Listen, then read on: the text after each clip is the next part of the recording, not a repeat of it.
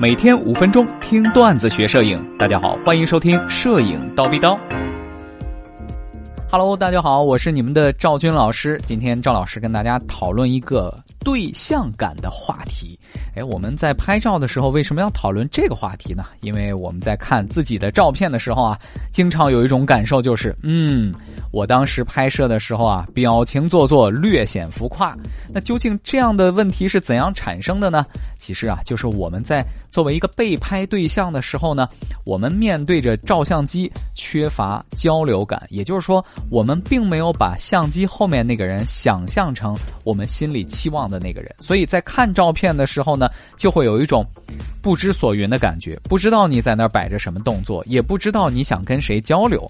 那怎样才能避免这种情况呢？如果作为一个被拍的 model 啊，我们在面对摄影师的时候呢，要有一定的交流感。你在看着照相机的镜头的时候呢，就要仿佛看到你想看的人。比如这张照片，你是拍摄一个海边婀娜身材的一个摆姿的照片呢。这张照片，如果你是想给你的男朋友看，你就需要透过照相机的镜头，想象出你的男朋友在那里看着照片。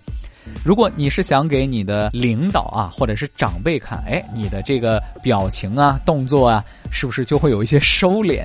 你也可以想象着这个镜头后面的人是谁。这样跟大家说，可能会有一些朋友觉得理解起来有些困难啊。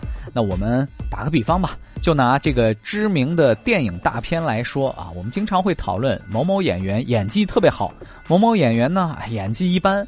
这个演技来自于什么地方呢？我觉得有很大一部分的成分就是对象感。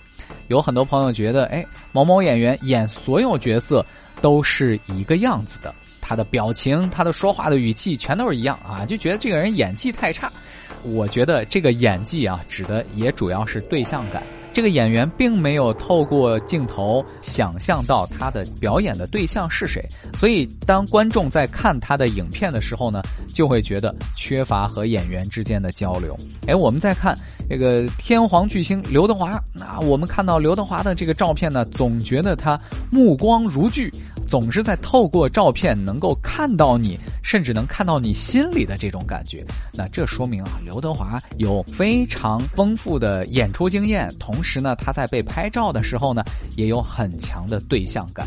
他并不是认为那是一个玻璃镜头，那是一个物体，而是他想成了他的粉丝，他想给他的粉丝传递一种怎样的信息，完全通过刘天王的目光和摆姿展现出来。刚才通过电影明星和电视明。明星跟大家简单介绍了一下对象感的话题。赵老师在录节目的时候，也是面对麦克风啊，想象到的是。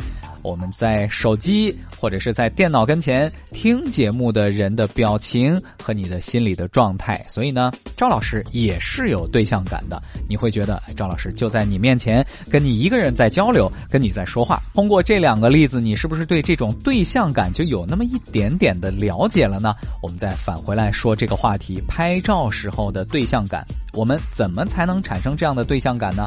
一样是要通过我们的想象看到的照相机，它不仅仅是照相机，它是记录你造型的一个工具，同时也是传递你神态的一个工具。也就是说，我们在被拍摄的时候呢，要透过照相机的镜头，想象到看照片人的感受和他之间有一种交流。